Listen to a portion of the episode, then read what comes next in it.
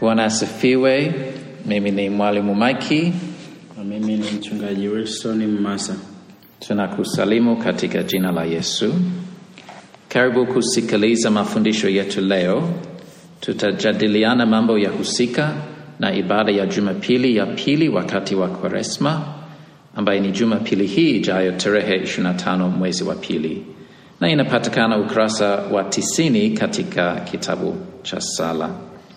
Wazo kuu la siku ni utakaso, na tutaleta mafunzo katika wazo hili kulingana na Biblia nzima, bali kwanza tutasikia neno la Mungu katika somo la Injili Mathayo sura ya 17 mstari wa kwanza hadi wa tisa. Karibu. Asante. Biblia inasema, na baada ya siku sita Yesu akawatwaa Petro na Yakobo na Yohana nduguye, akawaleta juu ya mlima mrefu faragani. Akageuka sura yake mbele yao, uso wake ukang'aa kama jua, mavazi yake yakawa meupe kama nuru.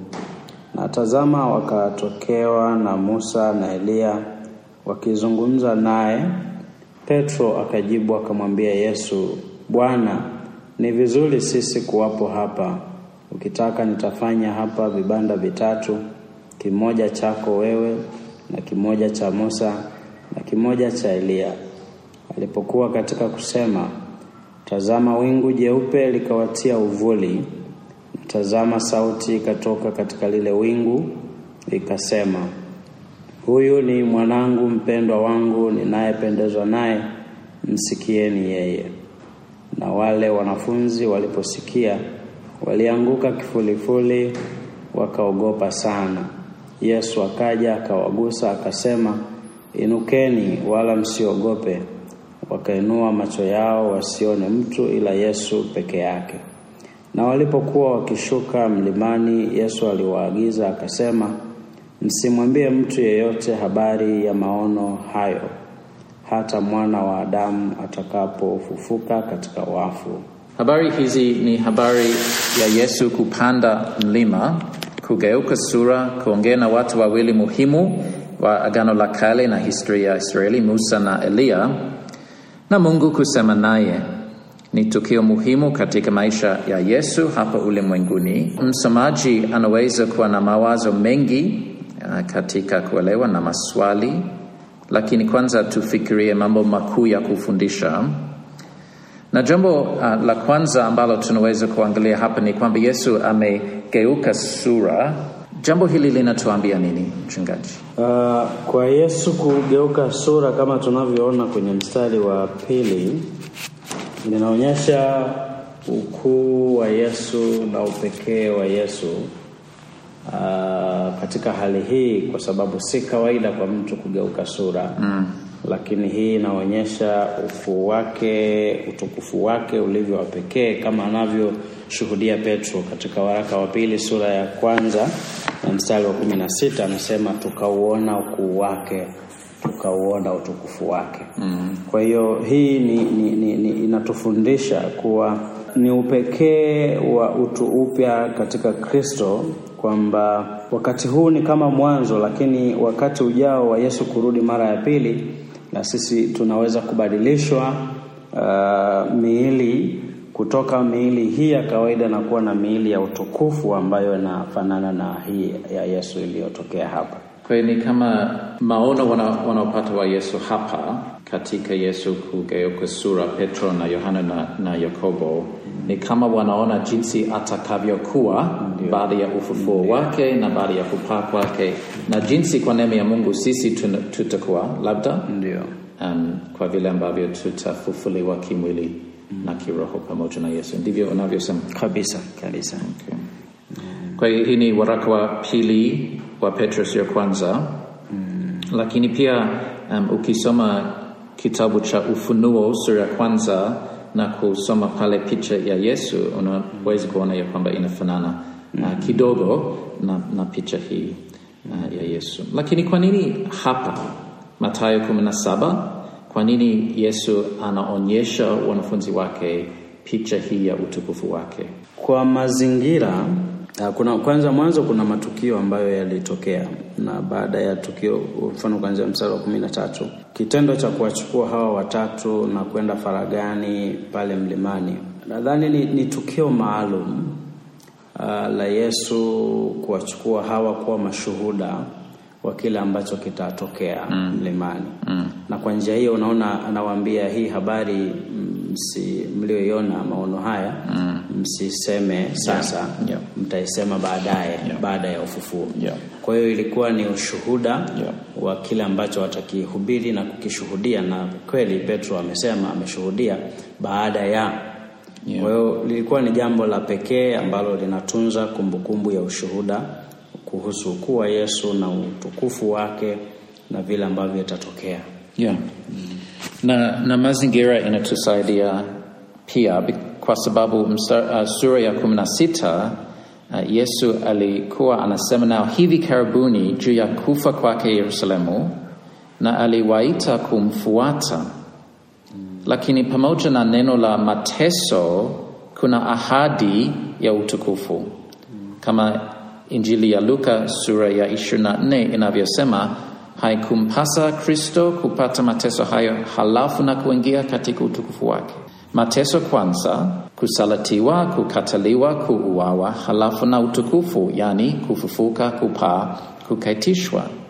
Alikuwa anawafariji wanafunzi juu ya neno lake ya kwamba anaenda kufa lakini atafufuliwa halafu na kuwatia tumaini lakini pia tusisahau pale pale aliwaita wanafunzi wake kumfuata kujitwika msalaba wa wenyewe.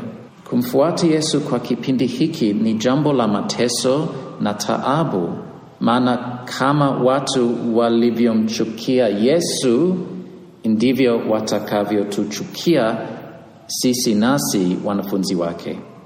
Lakini kama yesu mateso kwanza halafu na utukufu sawa na sisi warumi sura 8 mstari wa 17 inasema uh, sisi ni watoto wa mungu na warithi wa mungu na tutarithi pamoja na yesu ikiwa tukiteswa pamoja naye ili tupate na kutukuzwa pamoja naye. Kwa hiyo alikuwa sura ya kumi na sita neno la mateso ni, naenda yerusalemu nitakufa nitauawa nifuate. Halafu anawapa maono hayo ya utukufu wake kutia tumaini. Baada ya mateso utukufu. Pia na ninyi ambayo utanifuata. Hii ni jambo la kugeuka sura lakini kuna jambo la hawa watu wawili uh, kutoka agano la kale musa na eliya kwa, kwa ujumla kifungu ki, kuna madokezo mengi ya kuonyesha hii uh, inafanana na matukio ya agano la kale. Yesu alipanda mlima na musa na eliya wote walikutana na mungu ya mlima mlima sinai. Mlima huu una majina mawili, Sinai na Horebu, lakini ni mlima ule ule. Musa katika kitabu cha Kutoka na Eliya katika kitabu cha kwanza cha Wafalme sura ya 19 wote walipata kukutana na Mungu katika mlima kusikia sauti yake. Na sasa na Yesu, ila sio Sinai, si ule mlima, ni mlima mojawapo pale Galilaya na hatujui ni mlima gani. Lakini pia pamoja na hayo kwamba kupanda mlima sawa sawa na Musa na Eliya uh, kuna wingu kuna wingu.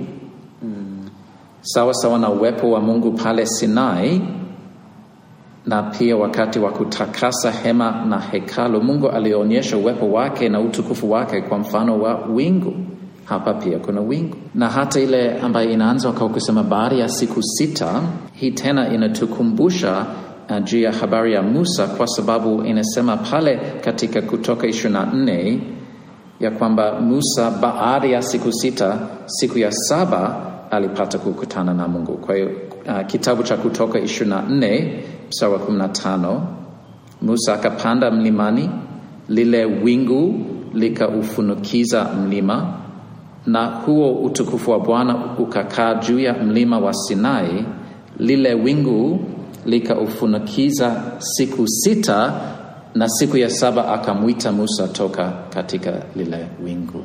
Kwa kuna madokezo um, mbalimbali ya kusema jambo hili si, si jipya kabisa, ni, ni kufanana na mambo uh, matukio makuu katika Agano la Kale, lakini uh, kukutana na Eliya na Musa inatuambia nini, mchungaji? Uh, kukutana na Musa na Eliya kwanza ni, ni, ni jambo la kushangaza na la pekee kwa sababu kwa mazingira uh, wakati huu Musa alikuwa ameshakufa siku nyingi sana zilipita. Kwa hiyo sasa hapa wana, wanatokea uh, hii inatufundisha kuwa jambo la kuishi baada ya kufa ni jambo halisi, kwa sababu waliokufa siku nyingi na sasa walitokea. Lakini Musa na Eliya ni watu muhimu katika Agano la Kale. Uh, upande wa sheria Musa na upande wa manabii Eliya. Mm. Kwa hiyo wanatokea hawa wawili uh, ambao waliishi kabla na ujumbe wao mkuu ulitoa picha ya maandalizi ya kuja kwa Yesu. Mm. Na sasa Yesu amekuja na wao wanakutana naye uh, mlimani, ishara ya kwamba jambo lile limetimia, limekamilika. Sasa huduma ya Musa na huduma ya Eliya imeisha na huduma iliyobaki ni ya Yesu inaendelea. Mm. Kwa hiyo hii ilikuwa ni picha nzuri na muhimu kwa wanafunzi ambao walikuwa wanashuhudia tukio hili mm. na kwamba mambo yale ya Agano la Kale yanatimilika katika Kristo, na hawa ndio wawakilishi wa Agano la Kale kwa upande wa manabii na kwa upande wa sheria. Mm. Kwa hiyo hii ni muhimu katika mambo haya mawili. Tunatafakari kuna maisha baada ya kifo na waliokufa wanaishi na hapa wanaonekana, lakini pili ni wawakilishi wa Agano la Kale katika ujumbe mkuu wa maandalizi ya kuja kwa Yesu, na Yesu amekuja na wao ni mashahidi pia, wanashuhudia utimilifu wa huduma ile katika Kristo. Katika Mathayo tano Yesu alisema sikuja kuondoa torati lakini kutimiza sheria na manabii, na Musa ni mwakilishi wa sheria, Eliya mwakilishi wa manabii, na hapa ni kama kusema Yesu ni, ni mtimilifu uh, wa Agano la Kale lote. Mm. na sasa katika Yesu tunapata kuona uh, jinsi ambavyo Mungu anatimiza ahadi zake. Na ndivyo anavyosema uh, mwisho anasema msikilize huyu Yesu. Na, na jambo la tatu ambalo labda ni muhimu kuangalia ni um, sauti ya Mungu mm. si mara nyingi ambayo katika Biblia hata watu wanasikia moja kwa moja sauti ya Mungu kutoka mbinguni kama hivi. Kawaida ni kupitia malaika au kupitia nabii, lakini uh, wakati wa Sinai pale katika kitabu cha Kutoka na labda mara tatu kama sijasahau nyingine um, katika maisha ya Yesu, Yohana sura kumi na mbili Yesu anaeleza kifo chake, halafu na kuna sauti kutoka mbinguni, halafu na ubatizo wa Yesu na tukio hili la kugeuka sura, si mara nyingi. Kwa hiyo inatuambia kwamba kumbe ni jambo muhimu, jambo muhimu. Na hapa anachosema Mungu inafanana na ile neno katika ubatizo wake Yesu, tena ni kuonyesha ni muhimu sana na ana nukuu Agano la Kale au anatumia mawazo ya, ma, ya Agano la Kale uh, katika ile ambacho anasema. Hii inasisitiza katika Yesu kuna utimilifu wa ma, mawazo yale ya nabii, manabii na sheria. Okay, lakini wewe unaona uh, kuna nini hasa kushika katika jambo hili ambalo Mungu alisema. Uh, katika huu mstari wa tano kipengele cha mwisho anaposema Mungu mwenyewe kwamba huyu ni mwanangu mpendwa wangu ninayependezwa naye, msikieni yeye.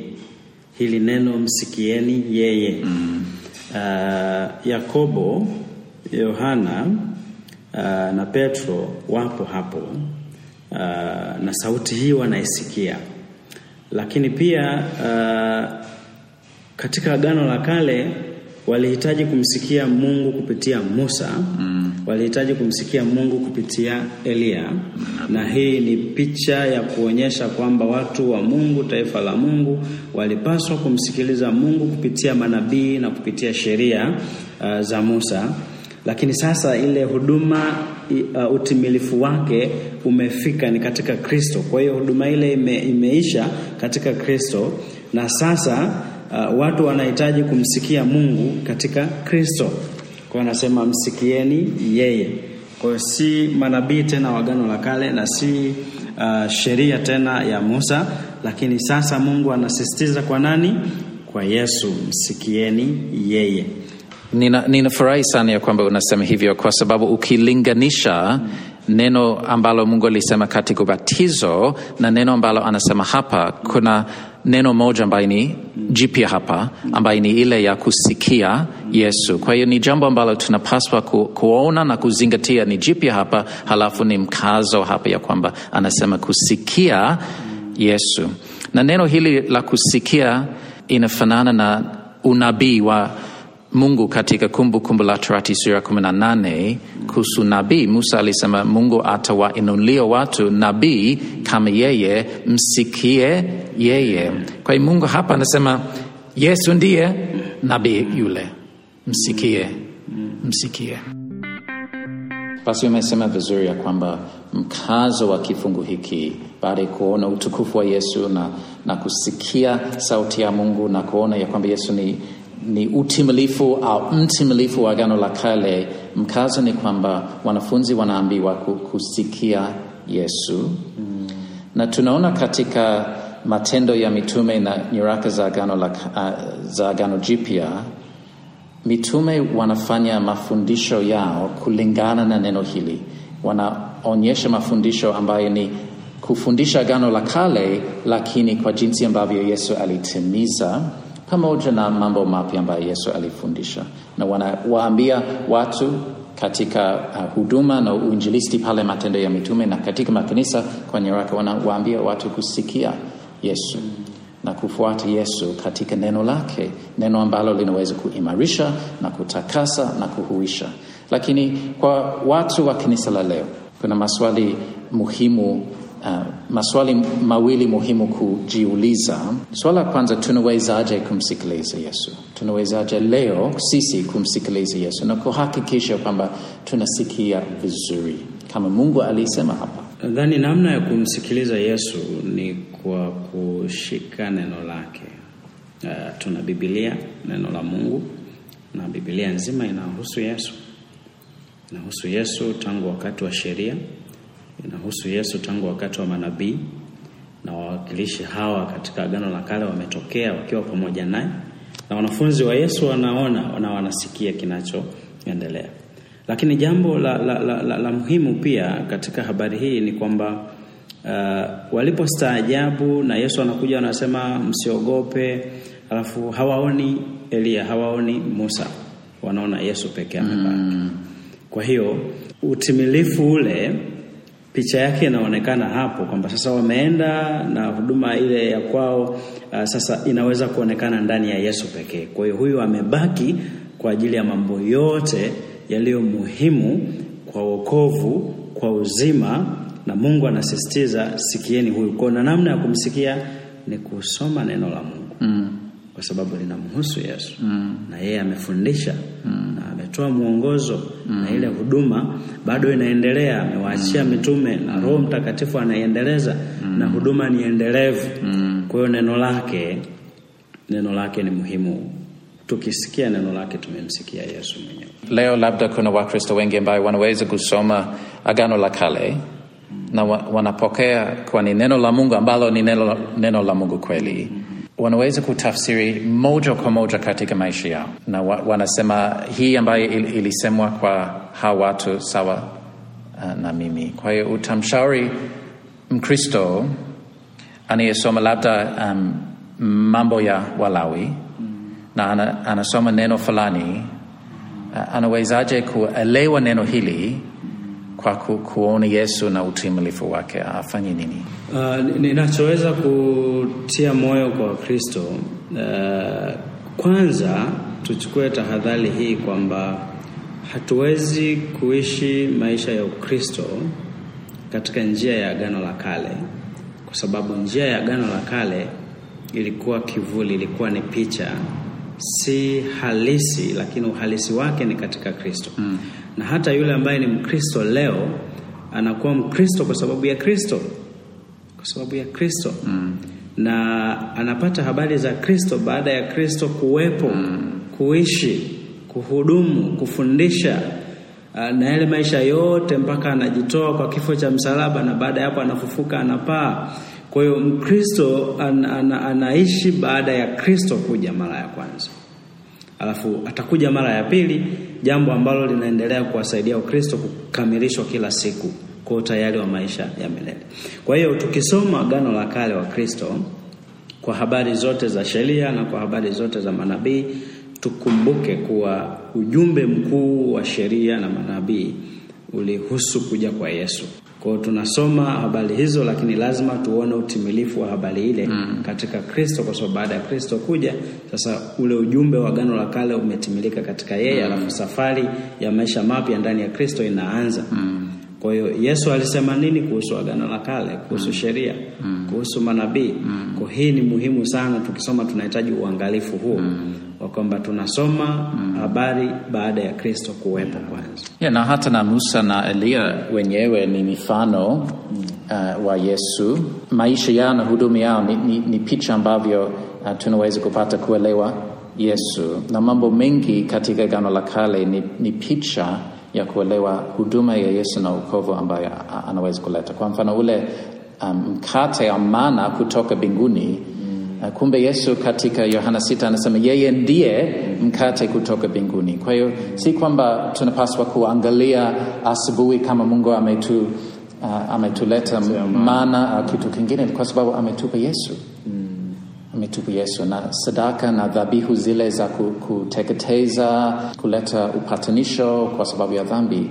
Kumbe ni picha tu ya yesu kwa sababu wanyama damu ya wanyama haiwezi kuondoa kuondoa dhambi. dhambi lakini ni picha tu ya yesu. Kwa hiyo tunahitaji kuelewa jinsi ambavyo agano la kale linatuonyesha yesu lakini pia uh, maneno na maagizo kuelewa kadiri ya mafundisho ya yesu kwa sababu sisi ni watu wa agano jipya kama ulivyosema Wakristo. kuna kitabu kizuri ambacho kinaweza kusaidia kinaitwa picha kubwa ya mungu. Na kitabu hiki kina, uh, kinasimulia habari za biblia nzima lakini hasa kwa mtazamo huo wa utimilifu katika yesu. Kwa hiyo nitashauri mtu kama anaweza kupata kitabu hiki uh, aweze kusoma itasaidia sana. Swala la pili katika jambo hili kwa wakristo wa leo kuna changamoto gani katika kumsikia yesu Uh, changamoto ipo kwa sababu mm, si wengi wanaamini kumsikia Yesu kwa kusoma Biblia. Uh, wengi wanahitaji sauti, nasema nimesikia sauti. Uh, i, i, ni kama mtu akisema amesikia sauti, Mungu akisema naye ina nguvu zaidi. Ni jambo la leo leo, ni jambo la sasa hivi, si Biblia ambayo ni ya zamani. mm, ni jambo la mimi kwa hiyo uh, wengi wanavutwa na hii na wanakosa muda wa kusoma Biblia na kujitahidi kufikiria yaliyomo ndani yake, kwamba Biblia inasema nini na inawafundisha nini hapo. Wanakosa kutenga muda huo kwa sababu wanahitaji zaidi kusikia uh, kwamba Mungu amesema na mimi sasa, na labda mtu fulani, mhudumu fulani, mhubiri fulani, yeye Mungu anasema naye kila siku. Kwa hiyo twende tukasikie Mungu amesema nini. Na wengi wana, wanahitaji njia hii, na hii ni changamoto yao ya kumsikia Yesu, kwa sababu kuna, kuna taabu nyingine hapa ambayo Biblia inatuonyesha kwa wazi kwamba kuna mtu anaweza kusema hayo yote, lakini awe amesema maono ya moyo wake mm. na si neno la Mungu mm. Kwa hiyo ni shida ambayo inaweza kuwa ndani ya kanisa, kwa sababu tunakosa kumsikiliza Yesu kwa kuhitaji kuwasikia watu zaidi, na Biblia inaonya Mm. na Mungu anasema msikieni yeye, kwa neno lake lipo. Mm. Jana tu nimesoma kifungu hiki cha Warumi 16 mstari wa 17. Uh, umenikumbusha juu ya hilo. Ndugu zangu, na wasihi waangalieni wale wafanyayo fitina na mambo ya kukwaza kinyume cha mafundisho mliojifunza, mm. kajiepushe nao, kwa sababu walio hivyo hawamtumikii Bwana wetu Kristo, bali matumbo yao wenyewe, na kwa maneno laini na ya kujipendekeza waidanganya mioyo ya watu wanyofu. Kwa hiyo kuna watu wafundish, wanaofundisha sawa sawa na tamaa zao wenyewe kupata kitu kwako. Na wanaleta man, maneno matamu wanakudanganya. Lakini tumepewa neno la Mungu katika Biblia na tuna wajibu wa kusoma na kuhakikisha tunamsikiliza Yesu hapo hapo. Ya, kuna mfano wa hiyo. Nimeona mtu mmoja Mkristo ameshuhudia kwamba alienda kanisani na mhubiri wakati wa maombi akamwambia, huyu mume uliye naye si wako, kwanza ni mlevi na unahangaika na mtu mlevi, kwa huyu si wako. mm. Hili ni neno la Mungu mm. na Mungu ananionyesha, anasema na mimi, kwa huyu si wako mm. Lakini kwenye mafundisho ya Biblia Mungu hawezi kufundisha kitu cha namna hii. Mungu hana ujumbe wa namna hii kwa kutenganisha ndoa ya mtu kwamba huyu si wako kwa sababu analewa. Hapana. Kwa hiyo aina hiyo ni kukosa kumsikia Yesu mm. So, kwa mafundisho ya Yesu eh, mafundisho matakatifu ya kuwaleta watu pamoja na wadumisha utakatifu katika maisha ya ndoa. Kwa nini Yesu aseme leo hivi? mm. Kwa ni uongo, ni hii ni kukosa kumsikia Yesu. Okay, kwa hiyo kifungu hiki Mathayo kumi na saba tunaona Yesu amegeuka sura, tunapata picha ya utukufu wake uh, jinsi alivyo katika ufufuo, na wanafunzi wanatiwa moyo kwa sababu wamesikia hivi karibuni neno la, la kuteswa, lakini Yesu anaonyesha kwamba kifo si mwisho, lakini atafufuka, atapaa, atapewa mamlaka yote na sawa nao wakimfuata watateswa, lakini watafufuliwa pia. Tunaona utimilifu uh, wa Agano la Kale katika Yesu na mkazo wa kumsikia Yesu. Basi sasa tutafikiria uh, wazo kuu uh, kulingana na Biblia nzima. Wazo kuu la Jumapili ni utakaso. Utakaso, mchungaji, una maana gani? Utakaso ni, ni, ni ile hali ya mtu kusafishwa uh, kutoka katika hali ya dhambi, hali ya uh, utumwa wa dhambi, dunia, shetani na mwili. Sasa anapoingia katika ufalme wa Mungu, anatakaswa, anasafishwa, anaoshwa labda kwa njia au kwa namna au kwa, ya, kwa njia nne, pengine kutakaswa kwa damu ya kupitia damu ya Yesu Kristo, na kutakaswa kwa neno la Mungu, na kutakaswa kwa Roho Mtakatifu, na kutakaswa kwa jina la Yesu. mm-hmm. Kwa hiyo um, kwa kadiri ya mtu anavyobadilika uh, kutoka tamaa ya dhambi, dunia, shetani na mwili sasa anatamani mambo ya Mungu, anatamani maisha ya kumpendeza Mungu, na hali ile inatokea wakati anafanya jitihada au bidii za kuishi maisha ya Kikristo. Anamwamini Mungu, anampenda Mungu, na kwa Roho Mtakatifu Mungu anaendelea kumbadilisha, na kwa jina la Yesu mtu huyo anaendelea kubadilishwa, na kwa damu ya Yesu mtu huyo anaendelea kubadilishwa, na kwa neno la Mungu, kwa sababu neno la Mungu ni kiongozi ukisoma uh, linakupa mwelekeo wa wapi uende na namna gani uishi. Sasa yale mabadiliko ya hiyo hali ni utakaso. mm. Ni mtu anatakaswa, mm. anasafishwa. Kwa hiyo uh, jambo utakaso katika Biblia hasa ina wazo la, la kusafisha mm -hmm. na kusafishwa mm -hmm. na kuwa na usafi wa ndani kwa moyo wa dhamiri na mbele za Mungu, lakini pia kuna wazo la kutengwa ili ufanye kazi maalum mm -hmm. uh, kwa ajili ya Mungu o, au kuwa wa Mungu, na Yesu anafanya hivyo, anatusafisha ana ili kwamba tutakuwa wa kwake na tutaweza kuwa wa kwake maalum kwa kazi maalum um, hasa kwa ndugu zake. Kutengwa kwa ajili ya uh, kuwa kitu maalum au tunu kwa Mungu, lakini pia kusafishwa na hiyo, kwa sababu Mungu mwenyewe ni mtakatifu. Na picha ya Biblia kuhusu utakatifu ni kama nuru, na tunajua ikiwa nuru ipo, giza inakimbia. Au picha nyingine ni moto, na moto inateketeza uchafu.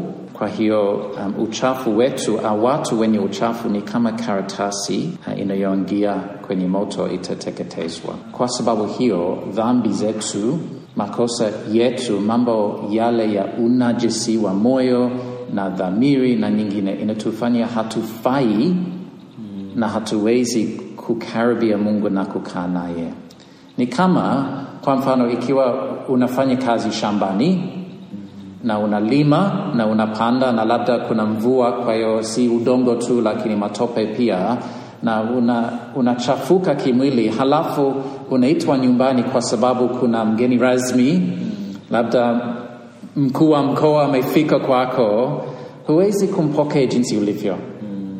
Lazima kwanza kunawa, kwa sababu haifai na ndivyo ilivyo na, na Mungu. Haifai kwa sisi kumkaribia ikiwa kuna matope na uchafu na mavi juu ya moyo na dhamiri zetu, juu ya roho zetu. Na kwa sababu hiyo tun, tunapata picha ya Mwanzo sura tatu ya kwamba Adamu na Hawa walifukuzwa katika bustani kwa sababu hawafai tena kuwepo pamoja na Mungu. Lakini habari njema, katika Yesu tumetakaswa, tumesafishwa, na tunasoma kwa mfano katika waraka wa pili wa Paulo kwa Wathesalonike sura ya pili mstari wa kumi na tatu. Waraka wa pili wa Paulo mtume kwa Wathesalonike sura ya pili na mstari wa kumi na tatu inasema lakini imetupasa sisi kumshukuru Mungu siku zote kwa ajili yenu ndugu mliopendwa na Bwana, kwa kuwa Mungu amewachagua tangu mwanzo mpate wokovu katika kutakaswa na Roho Mtakatifu na kuiamini kweli. Kazi hiyo, utakaso huu ni kazi timilifu ya Yesu aliyofanya mara moja tu. Alitutenga ili tuwe wa Mungu, alitutakasa ili tuweze kukaa na Mungu. Kwa neema yake na kwa imani tayari tumepatana na Mungu na tuko karibu naye. Hivyo Yesu alitupa Roho wake Mtakatifu, na kwa namna hiyo Mungu anakaa ndani yetu na sisi tunakaa naye mbinguni. Inawezekana tu kwa sababu Yesu ametutakasa. Ni kazi yake kama kohani mkuu wetu, na kwa sababu alijitoa kwa dhabihu timilifu mara moja kwa dhambi ili tupate kusafishwa. Kwa hiyo kwa neema tayari tumetakaswa, ndiyo sababu Roho anakaa ndani yetu.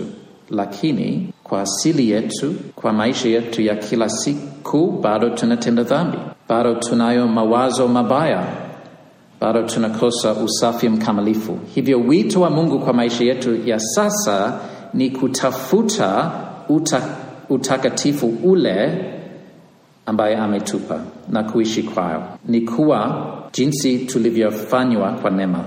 Katika Kristo tumetakaswa, na hivyo kila siku tuwe watakatifu kwa kila namna. Hasa utakaso unahusu mambo ya usafi, usafi wa midomo na ya macho, usafi wa mawazo na maneno, mambo kama utani au mazungumzo yetu na watu wa jinsia nyingine, pia na usafi wa matendo yetu na usafi hasa wa moyo, kwa sababu Roho Mtakatifu yumo ndani sisi. Biblia inasema kila moja anayemwamini Yesu, kila moja ni hekalu la Mungu, na inatupasa kabisa kuhifadhi utakatifu ule ambayo tumepewa kwa imani kwa neema ya Mungu. Okay, kwa hiyo katika Yesu kwa neema tumetakaswa, kazi timilifu, lakini kila siku jinsi tulivyo, bado tunaitwa na Mungu kutafuta utakatifu na kuendelea kukua katika utakatifu kama ulivyosema. Uh, na tunahitaji kutafakari maisha yetu ya usafi, si wa nje bali wa ndani. Na uh, nitasoma tu katika waraka wa kwanza wa Thesalonike uh, sura ya nne mstari wa tatu hadi mstari wa saba maana haya ndiyo mapenzi ya Mungu, kutakaswa kwenu, mwepukane na uasherati uh, kila mmoja wenu ajue kuuweza mwili wake katika utakatifu na heshima, si katika hali ya tamaa mbaya, kama mataifa wasiomjua Mungu. Mtu asimpunje ndugu yake wala kumkosa katika jambo hili, kwa sababu Bwana ndiye alipizaye kisasi cha hayo yote, kama tulivyowaambia kwanza, tukashuhudia sana. Maana Mungu hakutuitia uchafu bali tuwe katika utakaso.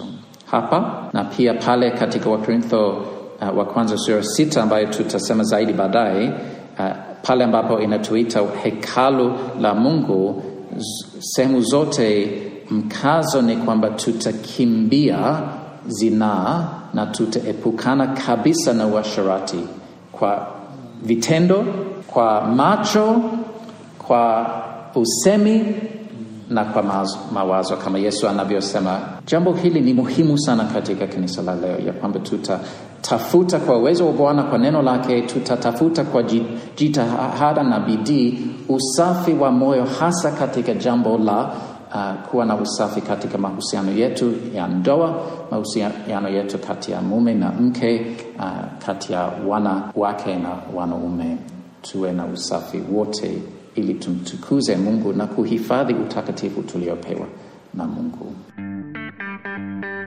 Uh, ninaliona jambo hili la utakaso. Uh, mfano mzuri ni mtu anapojenga nyumba imekamilika kabisa, nyumba mpya safi, imeandaliwa rasmi kwa mtu anaingia na kuishi ndani yake, na hii ni picha ya utakaso mkamilifu wa mtu kuunganishwa katika Kristo.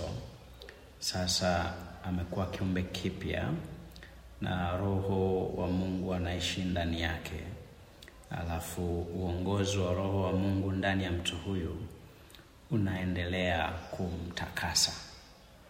Ndiyo, ni chombo kipya, ni chombo safi, lakini Roho wa Mungu ndani yake na kwa maisha yanayoendelea bado ataendelea kutakaswa kila siku. Kwa nini? Kwa sababu ni kama tu ndio ilivyo nyumba, inajengwa katika mazingira ya uchafu, inajengwa katika uwepo wa uchafu.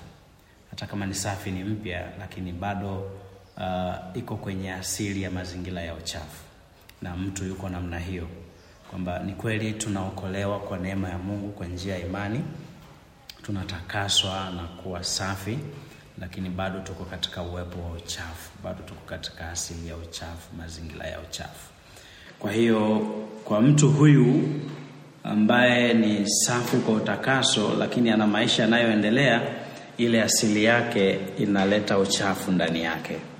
Kwa hiyo kwa mtu aliyetakaswa kweli, ni lazima kwa, kwa Roho wa Mungu ndani yake kuna nia ya kuendelea kudumisha usafi ule kwa hiyo na namna ya kudumisha usafi kwa maisha ya Kikristo, ndio tuna Roho Mungu, tuna Mungu mwenyewe, tuna neno lake, na tunapaswa kuliishi kila siku kwa kuepukana na matendo ya dhambi na matendo maovu, uh, kama, kama, kama tulivyosoma kwenye kifungu hicho. Kwa hiyo ni jambo endelevu ambalo ni lazima tuwe na nia na tuwe na kusudi kwamba tuna uhitaji wa kujisafisha kila siku kwa kujitenga na maovu, kwa kutoshiriki na kwa kutokufanya, na hii ni muhimu. Na kama mtu amekosa katika jambo hili, anapoungama, anapotubu, ni anajisafisha. Kwa lengo ni kuwa mtakatifu na kuendelea kutakaswa kila siku. Kwa hii ni katika maisha ya Kikristo. Uh, tunahitaji kuishi kwa namna hiyo, tuhakikishe tunajitakasa kwa kuepukana na maovu na kwa kutoshiriki lakini kikotokea mtu ameanguka dhambini kwa Kristo, ninatia moyo kwamba ni lazima nia ile ya kujitakasa iwepo na afanye hivyo kwa ungamu. Na, na Mungu ana, anatupa msaada gani katika kazi hiyo uh, au fursa hiyo, labda bora kusema um, Mungu anatupa msaada gani katika fursa hiyo ya kutafuta na kuishia utakaso au utakatifu katika maisha yetu? Kwanza kuna jambo la uhusiano wa sisi na Mungu. Mhm. Uh, kwa hiyo ni nia ya Mungu sisi tuishi katika utakatifu, na kwa sababu ya nia hiyo, ikiwa ni nia yetu, na Mungu atatuwezesha, atatutia nguvu, atatupa huo moyo na hiyo tamaa ya kutamani kuishi katika utakatifu. Kwa hiyo atatuwezesha kwa neno lake kama kiongozi wetu, atatuwezesha kwa Roho Mtakatifu ambaye anatubadili nia zetu na kuendeleza msisitizo huu ili tuendelee kudumu katika utakatifu. Na Mungu anakubali anakubali zile toba zetu, yale maungamo yetu na anakubali sisi kusafishwa. Kwa hiyo kuna msaada wa Mungu hapa ndani, kwa sababu liko neno lake, yuko Roho Mtakatifu na nia ile ile ya utakatifu inaweza kudumishwa ndani yetu tukiwa tunafanya jitihada hizi za kuhakikisha kwamba au tumejichafua hapa, ni tunahitaji kujitakasa. Na Mungu anaweza kututakasa. Kwa mimi naona jambo la kuomba sana kwa kwamba nitaenenda katika utakaso ni muhimu sana, na Mungu anapenda kujibu maombi yale, lakini pia kwa sababu najua moyo wangu um, bado uh, kuna dhambi, kuna tamaa, lazima ku, kuwa na bidii na kutumia hekima.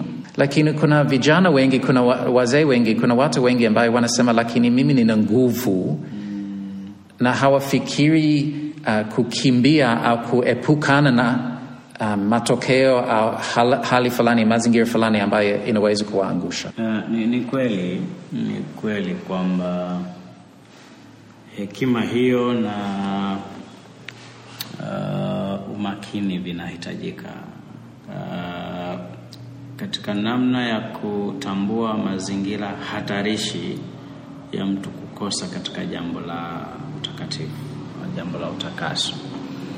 Uh, kubainisha kwamba ni maeneo gani ambayo nisipokuwa mwangalifu nitakosa mara moja, na jambo hili la utakaso litaonekana kama si kipaumbele changu, lakini ni jambo muhimu la kuwa kipaumbele, na tunapaswa kwa hekima kuchukua tahadhari. E, wakati mwingine mtu anaweza kusema uh, mimi ni hodari, mimi, mimi ni hodari dhambi Hayo ni kitu kidogo, ni kitu kidogo kwangu ambacho ninaweza kushinda tu. Ninaweza kukaa na mwanamke muda mrefu tukaongea, na siwezi kujaribiwa mm. uh, kwenda naye. Kwa hii ni, ah, hii ninashinda. Kwa hiyo hakuna shida, ninaweza tu kukaa naye wakati wowote na mahali popote, lakini si kweli, kwa sababu dhambi haitoki kwa mtu mwingine kuja ndani yetu, lakini tunayo ndani yetu mm. iko ndani yetu, imebaki mm. imebaki. Ni kweli tumeokolewa, ndio. Ni kweli tumeunganishwa katika Kristo, ndio. Ni mm. kweli tulitakaswa kwa kuingizwa katika Kristo, ndio, lakini ndani yetu kuna Roho Mtakatifu na ndani yetu kuna dhambi mm. na kuna vita hii inaendelea mm. So Roho kwa uongozi wake anatuongoza katika mapenzi ya Mungu, katika njia za Mungu, na dhambi katika mapenzi yake inatuongoza tuyafanye ya kwetu ya dhambi. Kwa hiyo hizi mbili ndani zinapigana.